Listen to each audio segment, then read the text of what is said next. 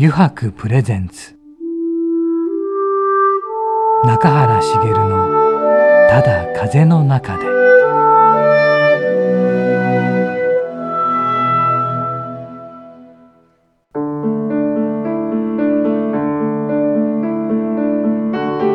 皆さんこんにちは。声優の中原茂です。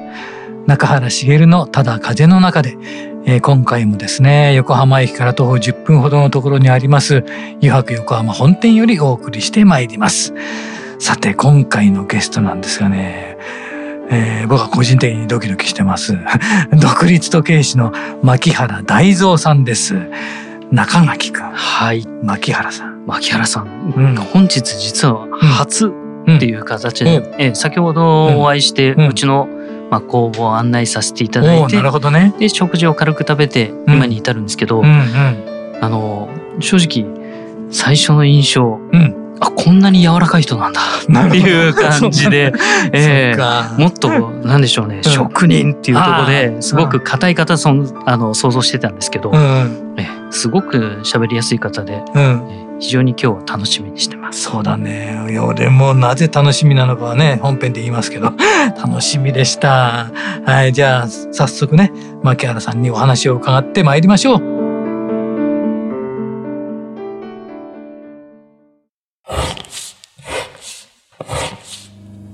油白の革製品は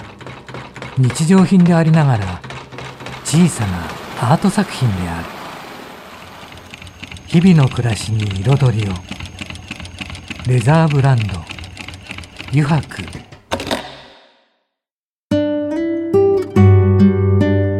油白プレゼンツ。中原茂の「ただ風の中で」では早速お迎えしましょう。独立時計師の牧原大蔵さんです。牧原さん、今日はよろしくお願いいたします。よろしくお願いします。独立時計師の牧原大蔵と言います。今日はよろしくお願いします。よろしくお願いします。独立時計師の方だよ、中垣君。正直独立時計師って聞いたことない人の方が多い言葉なんじゃないですかね。そうですね。まだまだちょっと皆さんにはあんま馴染みのないまあ、職業というか。そうですね。ね、はい、僕も初めてあのその牧原さんをもうあ牧原さんってこういう方なんだって見たのがあのー、あれですよドキュメンタリー番組でしたよね。はい、はい、ありがとうございます。あれで見てっていうことだったんですけど、あのやはり今中井君からも言ってたんですけど、独立時計師っていう方がどんな定義なのかっていうことを。そうですね、はい、その辺はやっぱりちょっと難しいというかあまり皆さん知らない方もたくさんいらっしゃると思うので、はい、まあ、独立時計師っていうところからまあ説明させてもらいますとはい、えーと、独立時計師っていうのはまあ、日本語なんですけどももともとはアカデミー AHCI という、まあ、頭文字を取ってるんですけども、アカデミー・オロロジェえーと、クリエイターズ・インディペンデント、まあ、ちょっと、ね、フランス語と英語が入ってる感じですかね、はいはいはい、まあ、独立した、えーと、クリエイティブな時計を作っている集団という意味なんですね。それで AHCI っていう日本では結構馴染みの4文字で言われることがありますね。はい、でそれがまあ独立時計師協会と言われているものなんですけども、発足されたのは1985年になります。ではそんなに昔でもないんですね。すねはい、はい、で2020年で35周年。はいはい。うんということで、はい、えっ、ー、とまあアカデミーの方からも記念ブックみたいのが出たりとかしたので、本当にやっぱ歴史はそんなに深くはないかもしれないですね。はいはいはい、で発足人があの立ち上げた人がえっ、ー、とデンマークの方とイタリア人の方で、デンマークの方はい、スイスじゃない。スイスじゃないってところなんですよね。そうなんです。そうですね。はい。でそのお二人がまあその立ち上げようとした目的としては、はい、当時そのクォーツショックって言われているまあ、その電池で動く時計で、結構スイスの時計業界がい。ろいろ廃業だとか、時計師さんとかが追いやられていた中で、それで改めてもう一回機械式、手で作ることの機械式の時計を見直そうと、でそれを世に広めていきましょうよっていう目的があってそのお二人が、はいえっと、機械式時計を広めるために協会を作ったっていうのが始まりになりますね。あ、そうなんですね。はい、そうか。はい。だから、独立時計師のみではないわけですね。そうですね。はい。はい。あの、俺はその、牧原さんみたいなのはちょうど自分流だったわけですけど、その前にそのえっ、と2000年になる前ぐらいだったと思うんですけど NHK スペシャルで取り上げられていて、はい、でその時にそのスイスの時計とか歴史とか、はい、今の現状であるとか、えー、今のお話もやっぱり出てきましたね。クォーツ時計の登場によって大打撃を受けて、はい、そこからどう立ち直っていったのかっていうこととかあった時にそこで初めて僕は独立時計師という言葉を、まあ、日本語ですけど耳にしてですね、はい、で一応紹介もされていくわけですよね。その中にフィリップ・デュフォーさんがいらっしゃっていて、はい、そね、それがとてもすごい印象に強烈に残ってるんですよね。はい、もう私もそのフィリップ・デュフォーさんって方は本当にお世話になったというかとても親切にしていただいた方で、はい、もう過去にも何回かお会いしてるんですけども、はいはい、まあことのえっ、ー、とそのデュフォーさんに最初にお会いした時が、はい、えっと、私がヒコ・みづのジュエリーカレッジという時計の学校に学生として通っていた時の、はい、えっと、2年生の時に、はい、えっと笑ってこらえてという番組で、えっと、スタッフさんが取材をしたいということでうちの学校に来てくださって、そこで、えっとまあ、金の卵の旅というタイトルで番組があったんですけども、そこで、えーとまあ、あなたの憧れている時計師さんは誰ですかっていうようなコーナーがあって、そこで、まあ、ランダムに学生さんにこうインタビューをしている形で、そこで私に来たんですよね。でそこで私もその独立時計師の小宇宙という NHK の番組で見た番組がきっかけでデュフォーさんということを知っていたので、まあ、デュフォーさんという方が憧れてますというかあのちょっとお会いしたいですっていうような感じでお話したところ、まあ数日後に じゃあ会いに行きましょうっていう感じで、本当にもうドッドッキリな形ですね。すごいですね。はい、で私もその時パスポート持ってなかったので、はい、まあそのパスポートの取り方が分かんなかったりとかして、はい、まあそういうなんかそうバラエティーらしいこともありながら、それで連れてっていただいて、スイスに行ったってことですか？行ってきました。はい、本当にそこで初めての初海外が初スイスでデュフォーさんとお会いするっていう、えー、すごい思い出になりますね。あのジュラ渓谷でしたか？そうです。はい、ジュウ渓谷とかジュラ渓谷でそうですね。あそこに行ってできて、はい。工房に行かれたわけですはい、行ってきました。わあ、すごいどうでしたそれ？もう今でもやっぱ鮮明に覚えてますね。はい、最初の扉入ったところから、デュフォーさんの工房が広がってる機械のたくさんあって、はい、でちょっとしたこうやっぱり油の匂いだとかっていうのがやっぱ鮮明に今でも覚えてますね。はい、でやっぱり緊張したのはあったんですけども、はい、あのデュフォーさんという方はすごい親日家の方で、はい。でね、何度も日本にも来られたことがあって、はい、で特に私たちの通っていたヒコ・みづのジュエリーカレッジともすごい親交があって。はい、それでやっぱりすごく温かく迎え入れてくださって、はい、でそこで教えてくださったデュフォーさんの時計作りっていうものが、はい、えっと、その包み隠さず全部教えてくれて、はい、全部教えてくれたんですか？まあそうですね、はい、本当にもう聞いたことは全て答えてくれて、えー、これはちょっとシークレットだよとかっていうことは一切なく,、なく？はい、そこでもう滞在期間的にはデュフォーさんの工房では2日間でしたね、朝から本当夜中までその一つのパーツを磨いて、はいその独立時計師の時計作りっていうのはこういうもんなんだっていうのを実際にデュフォーさんの道具を貸していただきながら、はい、もうずっと磨いてるっていう、そのそれも教えてくれてる教えてくれました。はい。すごいですね。そこからですね私の人生が一気にこうレールが変わったっていう瞬間ですね。はい。なんかあのまあ、独立時計師の定義でまだ聞きたいんですけども、はい、何か独立時計師の作る時計についての定義ってあります？一般に作られる時計とのそうですね。あの一応決まってはいることはあるんですけども、はい、まあそういうふうによく言われているのはあのメーカーやブランドなどに属していない個人作家さん、はい、で、えっと、そのメーカーさんとかブランドさんが作っていないような時計を作る人を募集しているという感じですかね。あと部品なんかも全部そうですね。部品とかもあの基本的には一人で作り作れるものは作って、っていうものはあります。ただ今のその何人かいるメンバーの中では、はい、やっぱり最新のオートメーション化された、はいはい、あの機械だとか大きな機械を使って、えっと部品を作ってる方もいらっしゃるんですけども、まあその方たちっていうのは自分の名前をブランドにしてたりとかっていうことなので、はいはい、そのメーカーさんとかには属してはいないんですよね。はい、はい、ただやっぱり有名になってきたりするといろんなメーカーさん大きなところとコラボとかはあるんですけども、はいはい、基本的には最初にメンバーとして入った時には皆さんそういう個人作家さんの集まり、それでもう誰の作作ってないような、はい、もう世界中のお客さんの人が見たら驚くような時計を作りましょうっていうのをコンセプトというか。へえ、はい、知らなかったです、はい、だから部品から作るっていうのが、超絶すごいなと思います、ね、なかなか想像はしないですよね。皆さんの知ってるね時計だとか身につけてる時計っていうのは大体そのガチャンガチャンガチャンガチャンっていう感じでオイルと一緒に流れてきてその部品を皆さんで組み立て分業制で組み立てて一つの時計ができるって感じだと思うんですけど、まあ私たちの私たち独立時計師を作ってる時計のまあ大体の人たちは金属の塊から自分で削り出して 磨いてその火でバーナーで金属を焼いてとかっていうのは全部自分でやるので。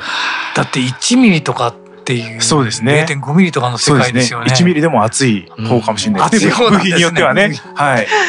0.5ミリとか0.3ミリとか。で薄かったりするとそこから誤差が1,000分のいくつの以内に収めなきゃいけないとか出てくるので。それはちょっと想像つかないと思いますけども。だからそのドキュメンタリーでねそのフィリップ・デュフォーさんの作業現場を確かその時はバーゼルそうですね、はい、出す時計をこれから作りますみたいな時だったんですけど、はいはい、何から始めるのかと思ったら 塊そうですね。塊がそのシーン何をするんだっていうのが、はい、えこんなちっちゃなこういうのこれをこれからここから削り出すんですよ。ええー、どのぐらいパーツがあるのかっていう凄まじい量ですよね。そうですね。時間と時間と、はい、あと、数と数もそうですね。で、ね、まあ本当によく言われてるのはネジから1個から作るとか、歯車とかカナって言われているものも一から作るっていうのはまあ本当にその通りですので、まあ、その時間とかを考えたりするとやっぱり膨大な時間と手間と忍耐力が必要になってきますね。はい、はい。そうですよね。に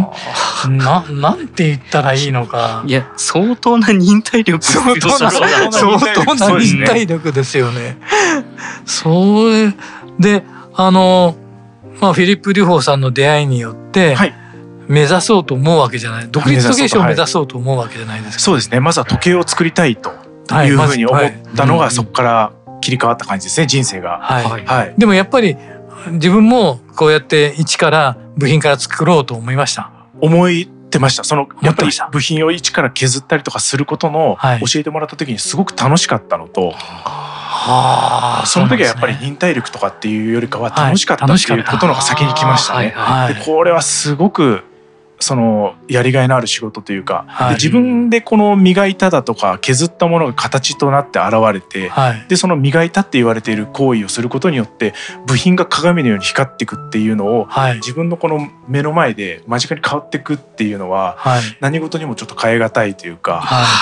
ものがあったのでそこから喜びっていうのはその時はすごくあって、なりたかったですね。はいただその今みたいに独立時計師の協会に入ってっていうのは想像は当然つかなかったですので、あの入るには何かあの資格とかはいるんですか？えっと特には資格は必要ないです。ただいろいろとあのそうですね。まず次戦多戦かってよく聞かれるんですけど、はいはい、次戦になります。次戦ですか？はい、で自分でなりたいと決めたらまずはそこのアカデミーの HCI のホームページがありますので、はい、そちらの方から、はい、えっとメールを送って、はい、えー、募集をします。なりたいと。なりたいと、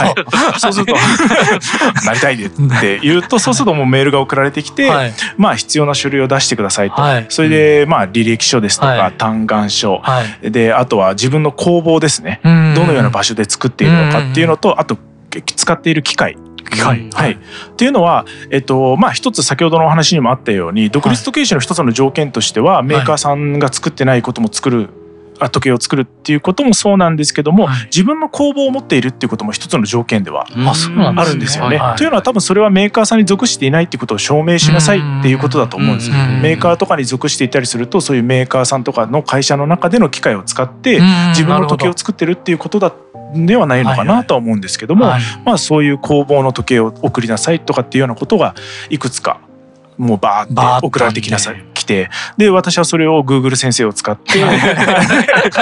もうバーってもう2週間ぐらいですかね、はい、使って、はい、で送ったんですよね。それも2 3 0ページぐらいですかね書類にして。それをメールで全部まとめて送って。そうかそれはもう各自なんですね。そうなんですね。どのぐらいのあれで書いて送るかは各自の、はい、その辺はフリーな感じなのではい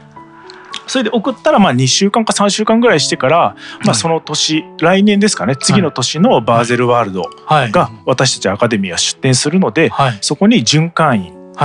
のとしてまずは来てくださいと、はい、要するにまあ出店してくださいですよね。はい、でそこで、えー、っと正規のメンバー正会員の方たちがたくさんいるので、はい、ジェネラルミーティングつって総会が必ずありますと。でその総会があるのでそこで、えー、っとあなたがきちっとした準会員として認められるか、なのでその時点では出店はできるんだけども準会員としてはまだ認められてない。ただブースを頂いてるっていうだけです。ですので期間中の総会で、えー、っとあなたがきちっと準会員として入れてもいいかどうかっていうのを審査ふるいにかけるからまずはそこに来なさいということでそこからはもう全部 CC とかメールでは全部入れてもらって、準備するものだとか必要な経費だとか、あと日程だとか細かなものはもう全部送られてくるようになって、それでやり取りをしてって、来年の3月の間まで準備をしていったという感じですかね。で作品はその時に初めて、はい、送りました、あそうですね。その作品もアカデミーにその自分で実践で送った時に。自分の作品を送りなさいっていうのも全部説明をして英語で。でそうなった時にそのワーゼルフェアに行く時にまた新しいものも作っていったんですか？えっとその時は送った時計だけですね。はい、まずそれで、はい、まずはそれでって感じですね。でその後にはどうなりました？そのでまずはまあブースを与えられたので、はい、もう来るお客さん来るお客さんに全て自分でプレゼンをして、はい、っていうのでもうずっと23日あっという間に流れてたって感じですね。それでその先ほどのお話の中にあった総会っていうものが中日にあったので、はい、まあ日曜日ですね、はい、でそこは私であるキャンディティの候補は入れないらしくて、はい、正会員だけで、えっと、投票をしたというお話は聞いてます。はい、その時って何人ぐらいいらっしゃいました？正会員の方って、えっと体30人強ぐらいですかね。で、はい。30人強なんですけど、まあ、毎年毎年の展示会に出されるメンバーの方たちは20人弱から20人強ぐらい。少ないですね。少ないですね。ただやっぱりまあその方だ20人ぐらいでもやっぱりもう皆さん新作ですとか世の中では見たことないような時計だとかがたくさん集まるので、はい、お客さんはもうぎゅうぎゅう詰めです、ね、はい、でもジャーナリストのカメラマンさんだとか取材陣の方も含めて、はい、ものすごいいっぱいの方は。そうですか。それ、はい、どうでしたマキャルさん反応は？反応はやっぱり良かったですね。すごく、あのお客さんからも温かい言葉もいただけたし、はい、まあてメンバーの方とかも、い、ろいろここはこうした方がいいよっていうアドバイスとかもいただきながらも、あの素晴らしいねっていうふうに特に裏私の場合はやっぱり独立時計師というのは機械式時計なので、はい、裏側を見ていただいて、その面取りって言われているものですよね。はい。はい、でそこがきちっと面取りをしたところがやっぱり素晴らしいって言っていただいたりとかっていうのもあって、はい、で中日か何日か後かにフィリップ・デュフォーさんがいらっしゃって、はい、展示会に、はい、まあ、当然独立時計師の方なので、ただ出展はしてないんですけどもお客さんとして来ていただいて、まあ、ここで会えると思わなかったですよね。そうですね。憧れとして私が最初スイスに初めて行った時から何年かして、そのデュフォーさんが来てくださって、やっぱりちょっと心がっていうかねもう熱くなるものがあって、本当にちょっと目頭熱くなって熱くこうその時は抱擁したのを覚えてますね。自分のブースの前で。でまあ頑張ったねっていうことと、はい、私たちの家族の家族へようこそと、はい、よくアカデミーはファミリーって言われてるんですけど、はい、私たちのファミリーにようこそって言ってくださったので、やっぱり優しい方で、まあ、そこでまたグッと来て、それであのあなたに教えてもらったその磨き、部品のパーツの仕上げ方をきちっと生かして、はい、もう何一つ教えてもらったことは変えずに、はい、この時計を、えっと、やりましたって言ったら裏をじっくり見られてその間も何秒30秒ぐらいやったんですよね、はい、月積みって言われているルーペずっと見られるんです、はい、もう一生の長さですよねもう緊張して緊張して変な油汗出て、だけどもうその後にフランス語で「トレビアン」って言われてまあそこでやっとこうもうなんかこうスッという感じがもう今でも今喋っただけでもスーッと。はい。その時はやっぱ緊張しましたね。うん。でもでもなんでしょう。だからまあ職人の世界じゃないですか、はい、だから自分の技術とかはやっぱりあまり人には教えたくないというかそうです、ね、あるのかなと素人には、はい、では考えてしまうんですけど。私も最初はそう思ってました、はい、なのにフィリップ・デュフォーさんはこうやって作るんだよ。ってこうやってやるんだよ。隠し事なしで。それは本当にすごいなと、ね、すごいと思いますね、はい、はい、ですのでもう本当に後進の育成になんていうんですかねやっぱりスイスもその若くして時計師になりたいとか独立時計師になりたいっていう人がいないのかもしれないですし、あそうか。はい、実際にやっぱりね独立時計師っていう人も呼ばれてる人もその教会には入ってない人はいるとは思うんですけど、はいはい、ただそういう方たちが独立時計師の教会に入ってはいないですし、で実際に独立時計師協会に入ってるメンバーも今先ほどお話にしたように40人いくかいかないかぐらい、で今本当に出してない人とかおじいちゃんになったり人とか含めると50人ぐらいしかいないのでやっぱり若い人たちが来てないっていうのは。憂いてるのかも嘆いてるのかもしれないですね。なるほど。みんなするよりも自分の名前を冠して、はい、好きなように作るというか。うん、そうですね。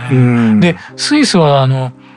国営の国立の学校がありますよね。あります。はい。あのあの時計。はいありますね。たくさんありますね。たくさんありますよね。はい。だからそれだけ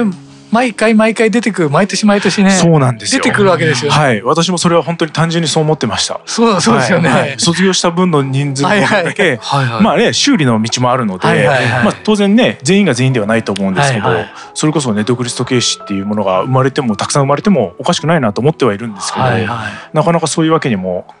みたいですね。でもそれだけ特殊だってことですよね、うん、そうですね。特殊で大変だってことですよね、まずはもうどの独立独立時計師さんにも言われたんですけど最初は食っていけないよって、言われました。まあそれはやっぱり私は身をもって感じましたし、はい、やっぱり辛い時期はものづくりをしてるとやっぱりありますよね。ありますよね。はい。はい、もうやっぱりそれはもうついて回るものだと思うので、覚悟の上で覚悟の上です。そうです。はい。それでも自分の作りたい時を作るって感じですね。だってき極めない極めないとダメですもんね。まあ絶対に。そうですね。太刀打ちできませんもんね。でそれ作ってるだけだったらいいんですけど、はいはい、そこからじゃあ販売して、はい、自分を売り込んで、はい、いろんなこともやってっていうのを、はい、独立時計師はやらなきゃいけないので、はい、まあ、その辺とかもね慣れてないこととかもありますしそうですよね。もうやっぱり大変でしたね、今でも大変ですけど。いやだからやっぱりその自分流の時にちょうど海外からあの顧客の人が取りに来たっていう番組がやってたと思うんですけど、はいはいあれはわかりますよね。やっぱり取りに来て実際に見て。そうです。あれは嬉しかったですね、えー、偶然あのあの方たちもパリの方とドバイの方だったんですけど、はい、お友達同士で、はい、で最初あれもねすごくエピソードが面白くて、はい、あの方たちから連絡が来たんじゃないんですよ最初。えー、違うんですか？そうなんです。最初私のホームページ上にあの一通のメールが来て、問い合わせから、はい、で日本人の方だったんです。うん、で、はい、パリに、えっと、ミシュランの一つ星のレストランを構えている日本人オーナーの方で、はい、で実は牧原さんの時計を欲しいと言ってくれている、私のお店に来る常連さん2人がいると。で、えっと英語だとかフランス語だったりするとニュアンスが伝わりづらいからあなたから、えっと、手に購入できるかどうか聞いてくれっていうのを頼まれたらしくて、はい、でこうして今メールしてますとい。うふうに来たんですね。はい、で私は最初半信半疑だったんですけど、はい、まあ、名前も載ってたんでその名前を調べさせてもらって、まあ、全然名前言ってしまって構わないんですけどレストラン中谷という、まあ、有名なミシュラン一つ星のレストランなんですけども、そちらの方から連絡いただいてで調べたらきちっとしてる方で、でまあ私の方では残り3本かな？最初のモデルが、まだ3本空きがあったので、えー、と作れますよっていうことで、であの返信をしましたら、まあ、そのお二人がすごく喜んでるから、ぜひお願いしますということで、本当にもうそういう手数料だとかその中谷さんに払う、オーナーさんに払う手数料なしで、全部仲介してくれて、で LINE とかで全部やってくれたんですよね。ですのでこっちの請求書とかもその方を通して、えー、すごいですね、それ。そうなんです。でその時に言われたのが「菊つなぎもん桜」っていう私のファーストモデルとセカンドモデル、その時はもう発表してたので、それ2本とも欲しいって言われたんですよ。すごい。2本とも、でその時値段としてはせついてはいたんですけども、はい、まだ販売できる状態ではなかったので、はいちょっと待ってくださいっていうことで事情を話したら、じゃあ1本目だけはまずお願いしたいっていうことで、まずは1本目だけを私は作り始めて、っていう感じなんですよね。そうですか、だから本当にご縁があって、そうですね、はい、でそのテレビに出た方がそのパリの方とドバイの方で、はい、でそういういろいろ送るとかあるんですけど、はい、やっぱりその時計も金額も金額なんで、はいはい、高いだとか関税だとかいろいろかかる面とかで、はい、やっぱり直接じゃあ取りに行くよっていうことでなるほど、はい、それでその佐賀の方に行った感じなんですよね。はい、佐賀です、はい、でもその佐賀っていうのもそのレストランのオーナーの方が向こうで使っているあの佐賀の唐津焼きっていうのが使っているので、その唐津焼きっていうのがそのお客さんも気に入ってて、はい、で毎回毎年1回ぐらいはその佐賀の唐津の釜屋さんに行ってい。つも行っている、そこでもうなどれぐらいでしょうね。何十キロっていう お皿を買って帰る。でそれで偶然そこに佐賀に行くから、あの牧原来れるかっていうことで、でまあ佐賀だったらまあ国内ですし、はい、日本持って行ったって感じですね。そこで納品して、それと偶然してテレビの撮影が偶然重なったので、はい、本当それで偶然ですね。そのテレビ局さんとしても縁になるということで「連れていいですか?」っていうことでいろいろ連絡させてもらったら外国の方たちも全然問題ないと。ああそうだったんですね、はい、そういう経緯でしたね。ありがとうございました。なんかそんな話も聞かせていただいて。であのちょっと前半戦ちょっと時間になってしまったんですが、また次回もお願いしたいんですが、よろしいでしょうか、えー、全然よろしくお願いします。そしてこの次なんですがねちょっと昭和テイストなコーナーがあるんですけど、はい、9時やろうぜというコーナーがありまして、はい、えー、ここに9時が書いてありますので弾いていただいてですね、はい、えー、牧原さんに弾いていただいて答えていただくというコーナーなんですが、はい、引き続きよろしいでしょうか？よろしいです。ありがとうございます。よろしくお願いします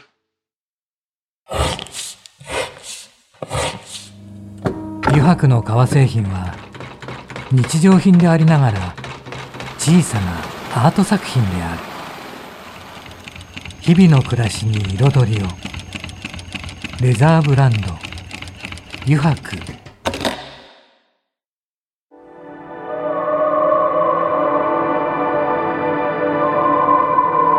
油白プレゼンツ。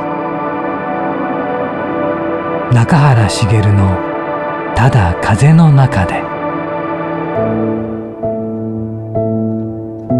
さてここからの時間はですね、はい、9時に書かれた質問に沿ってゲストの方とトークをしていこうと思います。9時やろうぜのコーナーです。牧原さん早速ですがねここに9時がありますので弾いていただけますでしょうか？はい。じゃあ弾きます。はい。弾きました4号車のね匂いはどんな匂いだろうね。さてあ、えー、1週間休みができたら何をしたいですか？お1週間休みができたらはい。何をしたいですか？これはつい最近ですね。妻といろいろと喋ったりすることがあるんですけど、はい、まあ長い休みがあったら何をするかって私あの妻と2人で一つの趣味なんですけど、はい、ロードバイクツーリン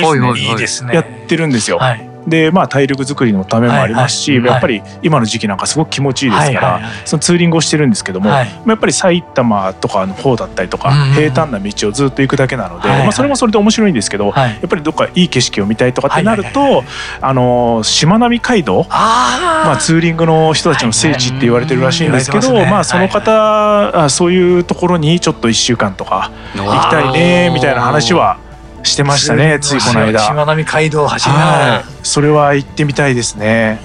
で美味しいもん食べてで、はいはいいいですね。行きたいですね。いいですね。ロードバイク趣味ですか？いいです、ね、ロードバイクいいですね。やっぱりこの時計を制作してるとずっとうちにいるばっかりですので、ですのでやっぱり外に出る機会っていうのがあんまりないんですよね。で、私一人だったりすると。ものづくりとかでちょっとうまくいかない時とかあったりすると、はい、まあ、近所を散歩したりとかっていうのはしょっちゅうやってるんですけども。やっぱりツーリングとかっていうとまた別の体を動かしたりとか気持ちよかったりとかあとまあね妻と一緒にいろいろ出かけたりするにはすごくいいので。自転車いいですよね。自転車いいですね。いいですよね、はい俺持ってんのは折りたたみ式なんですけどあそうですか。ブロンプトンってやつで、はい、だから行った先は帰りは電車で帰ってください。あそうですね。リンゴ袋あればね。そうなんです。入りますからね。そういう使い方をしていて、はいね、まあ行きは余裕なんですけどやっぱ帰りが大変ですもんね帰り疲れちゃったらどうしようかなと思って考えた末に あの折りたたみを買ったんですよ。恋で進んだ分だけ絶望がありますからね。ありがとうございます、はい、じゃあ続けてお願いします。じゃあいつまた引きますじゃじゃん。あ最近、はい、便利になったなと思うことって何かありますか？まあやっぱり時計関連になっちゃうんですけども、はい、先ほどちょっとお話もしましたけどプルウォッチですかね。これに尽きると思いますね、はい、アップルウォッチですか？はい。で私は当然アップルウォッチは当然って言ったらあれですけど持ってないんですよ、うん、で今私が行っている学校とかの学生さんもやっぱり機械式時計の学校なので、はい、時計修理だとか、うん、クォーツとかを教える学校ですのでアップルウォッチはやっぱ持ってない子が多いんですよね。はい、持ってるとなんかちょっと気まずい、ね、ちょっとこう作業ちょっとお話聞いたりとかするとすごく便利だと、はい、要するにまあ手元に iPhone だとか時計がなくても全部共有してあって、うん。はい、連動してあってメールが届いたりだとか、はい、便利なんですよ。便利っていうらしいので、はい、まあね多分心の隙間にはちょっと欲しいなと思ってるのかもしれないです。そうですね。はい、私の時計関係の業界の人たちも多分欲しいなと思ってる人は何人かいると思うんですよ。でもそれを口には出せないっていう何かこう業界あるあるじゃないですけど。業界あるあるですね。それは。時計は分かっちゃいますもんね。そうなんですよね。時計は外してるもんじゃないですか、ね、そうなんですよね。ですのでまあそれは便利になったなと思いますね。ありがとうございます。また一枚お願いします。はい。そうか、アップルウォッチか。確かにね堂々とつけられませんねきっとね、はい、堂々とね。じゃじゃん。あ牧原流やる気スイッチの入れ方を教えてください。あどうありますか？やる気スイッチ。はい。そうですね先ほどの話とちょっと一緒かもしれないですけど、はい、散歩ですかね。私はもう本当に歩くの好きなので、はい、一人の時とかまあうまくいかない時も歩きますし、何か新しいものを考える時も歩きますし、自分流というかそういう感じはありますかね。うん、うん、やっぱ歩いてると何も考えなくて、はい、まあその考えたいことだけを考えられるというか、でうまくいかなかったことに対してはリセットできるし、でまああのー私の作ってる時計とかっていうのも結構その散歩してたりとかい。ろんな草木だとか自然のものを見ることによってそこからインスピレーションもらったりとかしてあのいろいろ時計作りって入ってるのでまあそういう部分では非常に散歩というのは私にとっては大きいですね。いいですね。はい。自分自分の速度でね行けますね。ね。はい。いろいろ行けますし、健康にもいいですし、でね日本はやっぱり四季がきちっと出てますんで、そうですね。はい。はい、で川大きな川ではないんですけども、あるのでそこに散歩道みたいなのがあって、でそこでずっと一日まあ多い時でも1万歩一回行かないかぐらい、でもそれでもまあなかなかの距離を、はい、行くんですけど、そうするとやっぱりいろいろね見えますし、鳥もいますし。で最近ですと3月とか4月ぐらいだとつくしとか見えたりとかして、昔私は子供の頃食べてたりとかしてたんですけど、まあ、これの今食べるのかなと思いながら まあそれ持ってる iPhone とかで撮ったりとかして、で奥さんに見せたりすると妻が食べたことないとか思ったりとかっていうのもあるので、まあ、そういうのも楽しいですよね。そうですね、はい、ありがとうございました。あじゃあもう一枚お願いできますか。そうですけど散歩いいですよね。散歩いいな。自然はいいですよね。あ最近の牧原さんの推しを教えてください、はい、ありますか？推し。最近推しというとハマあ道具なんですけど、はいはい、私あの料理人やってた経緯もあって、はい。はいはい、あのまあよく料理道具が欲しくなるんですよ。はい、でまだ購入しようかどうか今迷っている推しというか、はい、ものとしてはパスタマシン。パスタマシン、はい、が欲しくて。パスタマシンですはい。あの、パスタマシンっても電動ではなくて、はい、あの手回しのですね。はい、そうなんです、ローラーがついてるようなやつで、まあ一からこの粉を練って、パスタを作りたいなっていうのがあって、まあそれがちょっと推しかどうかはわからないですけども、はい。もしパスタマシン、うん、欲しいですね。あとまあ全体的な推しで言うと調理道具は、調理道具はみんな、やっぱり全部推しというか、ですね。中川君もね包丁とか、ね、包丁大好きなんで。包丁いいですね。はい。包丁もやっぱりこだわるともうキリがないですし。ですよね。はい。でフライパンも。よくあの包丁なんかも海外から買いに来る人いますよね。あいますね。日本の有名なところの包丁職人。道具街とかでははいもうしょっちゅうね、しょっちゅうではないですけどたまに行ったりするとやっぱり外国の方たちがもうずっとこうやって包丁見てたりしますから。どんだけ海外切れないんだと思います。でも切れないみたいですねやっぱりね。日本の包丁みたいに日本の包丁はちゃんと研げるんですよ。あそうですね。研げるんだ。そこが違いがあるんですよ、ね。ここは多分そういうステンレスだとかなんかまあちょっとこう普通の金属固めの金属でもね。シャープナーみたいのがあってそれでやるだけだと思うんですよね。日本だったりするとモリブデン鋼だとか鋼とこうなんとかの混ぜ物とかで研げて砥石で研いてってことですね。昔の方は前提なんで。前提ですよね。鋼とか使ってたりとかするんで。まあ、そういうところでしょうね、まあ、あと美しいですよね。ですね、はい、美しいですね、確かに。木の絵とか使ってないですもんね。はい。そうですね、うん、立体型だったりするはいはいはい、それもだから日本の職人さんの技術の高い高さですそうですよね、はい、あの新潟の燕三条とか、はいはいはい、結構有名ですもんね。有名ですね。関とかもそうですし。はい、はいありがとうございます。はい、あなんかあの くじやろうぜのコーナーもいろいろ話していただきましたが、はい、またですねちょっと、えー、いろいろ踏み込んだ話題とかを次回の時にはしてみたいんですけどあとそうなんですよ料理人だったんですよ、ね、そうですね。そういうこともありましたね。はい、ちょっと遡りますけど。ちょっと遡ってね、はい、させていただきたいなと思いますので、また次回もね、えー、よろしいでしょうか？はい。はい、よろしくお願いします。次回も独立時計師のですね、牧原大蔵さんにお話を伺いたいと思います。牧原さんありがとうございました。ありがとうございました。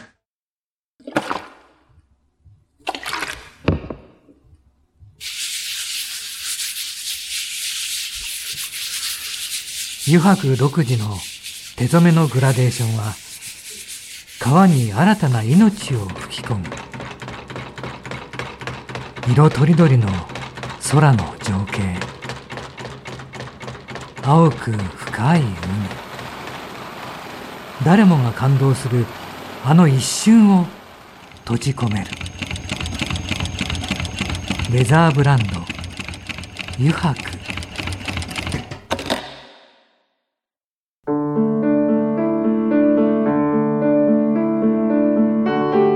中原茂のただ風の中でそろそろエンディングのお時間です。中原君どうだった？1回目。い